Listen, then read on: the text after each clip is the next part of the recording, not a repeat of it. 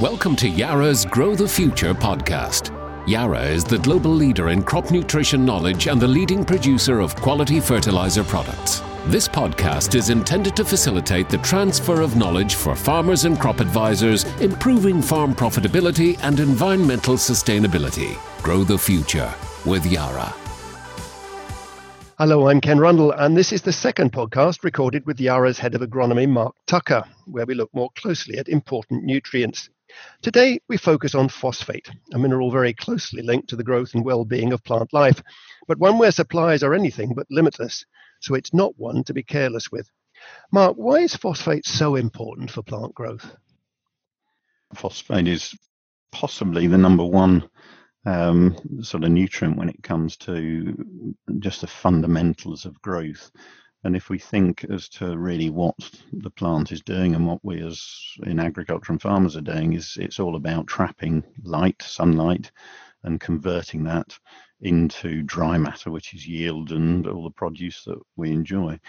And but the first part of that trapping of light sits with phosphate in the sense of it, it sort of lands and is intercepted by those green leaves, and it's got to be turned into that sunlight energy into chemical energy. And the plant does that by incorporating it then into a product called ATP, so a phosphate um, product in the plant. And that's where the chemical energy then sits, and that acts then for the fuel for that plant as it looks to grow and develop thereon the point is phosphate in many respects is almost more important than nitrogen. We use nitrogen because it has such an effect on yield but unless the phosphate's right you're not going to have a decent crop.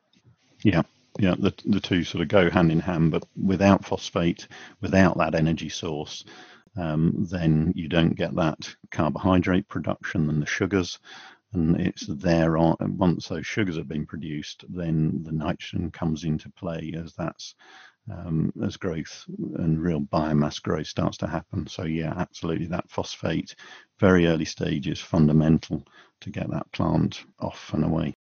But in agriculture, we use two types of phosphate. Could you explain the difference?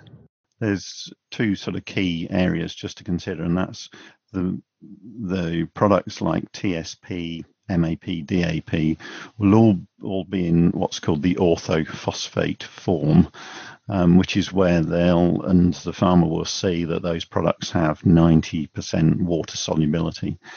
The other group of phosphates that are, are there for farmers to choose are contain a, a more diverse um, phosphates. So they'll contain um, polyphosphate. So you've got um, products which contain a majority, 90% of orthophosphate, and then other phosphate products, namely um, NPK compounds, um, such as our Actyva S being one, or our 52S, or our grassland range extra grass, and they would all contain um, as well as orthophosphates, which will make up 70% of those, they'll contain the polyphosphates um, and dicalcium phosphate, which are longer chain phosphates not as water soluble, so you don't see that immediate water solubility figure that you would get with the orthophosphates.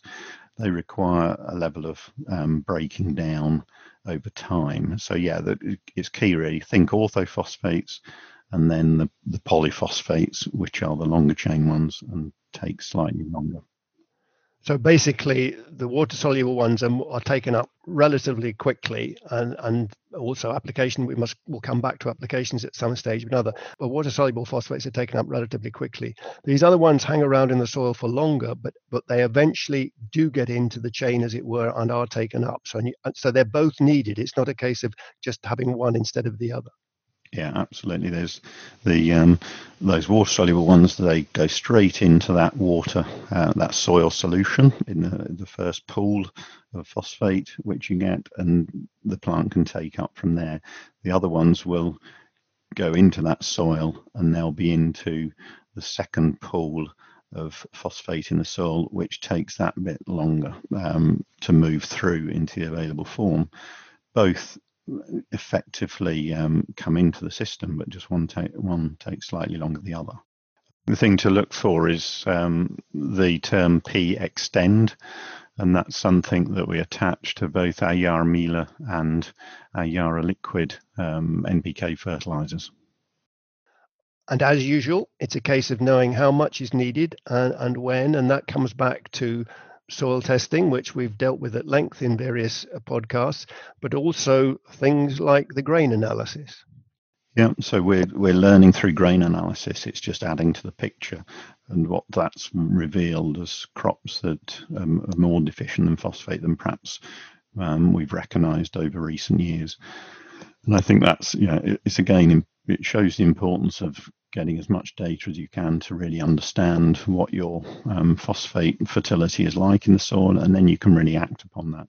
And if you are faced with um, very low phosphates, then that would take you to a slightly different approach than soils which have got a reasonable level in them where you can adopt uh, a, a different strategy. And that brings us to the yield enhancement network. How does that fit in? So the yield enhancement network has been really fundamental um, in getting to grips with what the critical phosphate level is in the grain. And in conjunction with the Yara laboratory, we've been able to take grain samples from those high yielding yield enhancement network crops and then look at the, the critical values and start to really home in on the values we want. So that's highlighted this problem that we have um, with more deficiency with regard to phosphate than perhaps we anticipated from soil data that's been gathered over the years. So we are really learning a lot more about the micromanagement, as it were. Yeah, okay. It's it's really enabling us to get into the detail, and that that's a classic sort of marginal gains approach where we can really home in on some and really fine tune our strategies um, again to hopefully to improve um, productivity and profitability of the crops this marginal gain thing is very important because we keep hearing and reading in the press that uh, we've kind of reached a plateau on yields in some respects, and the plant breeders are being urged to pr- produce different varieties. Climate change is blamed, and all kinds of things. But the point you're making is that there is still research which we can make use of to give us that wee bit bit of extra boost. Absolutely, yeah, and we can take and it's really i guess management of data is what's um, critical here in terms of learning from it, and then more, more importantly with any data is actually taking actions um, on the back of that data so that you actually progress rather than stagnate. So phosphates can be applied in a variety of different formulations and products, but I suppose it's important for farmers to understand what choice to make and how they go about making that choice, what criteria they build in. Do they always do that right? I think generally the answer is no, it's not always done right. And perhaps we've simplified phosphate too much over the years. I think the first thing is, yeah, if you've got a very low soil level of phosphate, then you need to act quickly and have that um, in the seedbed at planting. Um, whereas if you've um, got a reasonable supply, then you can move that timing of that phosphate to the spring, and then you can look at the products of choice. So once you get to that spring timing, then you need an element of water soluble phosphate in there. So a product that contains um, 60, 70% orthophosphate, which will give you an immediate supply as that spring growth starts. But then you, the same problem we have with that being immediately available to the crop, the orthophosphate is also there and at risk of precipitating with other nutrients in the soil or other elements in the soil, I should say. So the calcium, the iron, the aluminium. And that renders it then unavailable to the crop.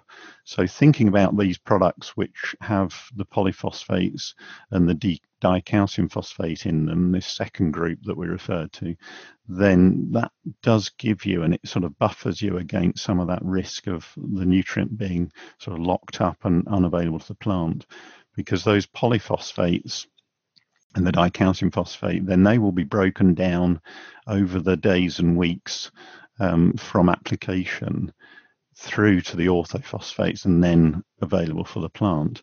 So it just bridges you across some of those risks and gives you a more continuous sort of season supply of phosphate rather than a very quick hit of sort of fully water soluble phosphate, which can give an immediate response to the plant, but maybe can be subject to um, lock up and therefore rendered unavailable to the plant just as it needs it through sort of well, late March, April, May, as it's really putting on its growth.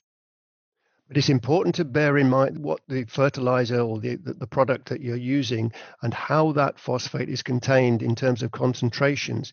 Clarify that for me, please. Yeah, it's, it's again one of the little sort of um, nuances that we need to think about. Putting on relatively low application rates when we're down at anywhere from 35 to 50 kilograms of P um, to P2O5 that is going on in the spring, then because they're high concentrations, they have you end up with a very low application rate, and you then try and spread those granules evenly across the soil. Compare that to um, a, a, product that might be less concentrated. So um, Yara Actyva S is a um, 15% there, so much lower than the 42 and 52% or 46 and 52% that you would get with the higher concentrations. So what you end up with is double the number of sort of granules going onto the surface area of the soil, which is then giving a much more even phosphate um, application and spread so that every plant in that square meter has an opportunity to take some up. Because when we are talking about spring um, applications, then we really are targeting the crop and its growth rather than just maintaining a sort of soil fertility position. What do you think are the key things to remember about any phosphate program from what you've just told us? I think the first thing is definitely understand the soil. And we know that from the data that probably 70% of UK soils are on a reasonable level of fertility when it comes to phosphate. So that means you can really then target your phosphate um, to meet the crop needs. And I think that's what we're really the sort of real emphasis in, in is, which is that spring um, timing when 70% of the phosphate is going to be taken up in the sort of six to eight week period from February onwards. So what we want to do is really think about when, when and how that crop needs its phosphate and target the product and the nutrient accordingly. And that's really where we come in with the the spring NPKs, um, the Yaramila products to, to really achieve that. Thank you, Mark Tucker. To the point as ever. And that's all for today's podcast. Join me, Ken Rundle, in a couple of weeks' time when I'll look at another issue at the heart of work planning. Thanks for listening to Yara's Grow the Future podcast. For more information, visit yara.co.uk or yara.ie.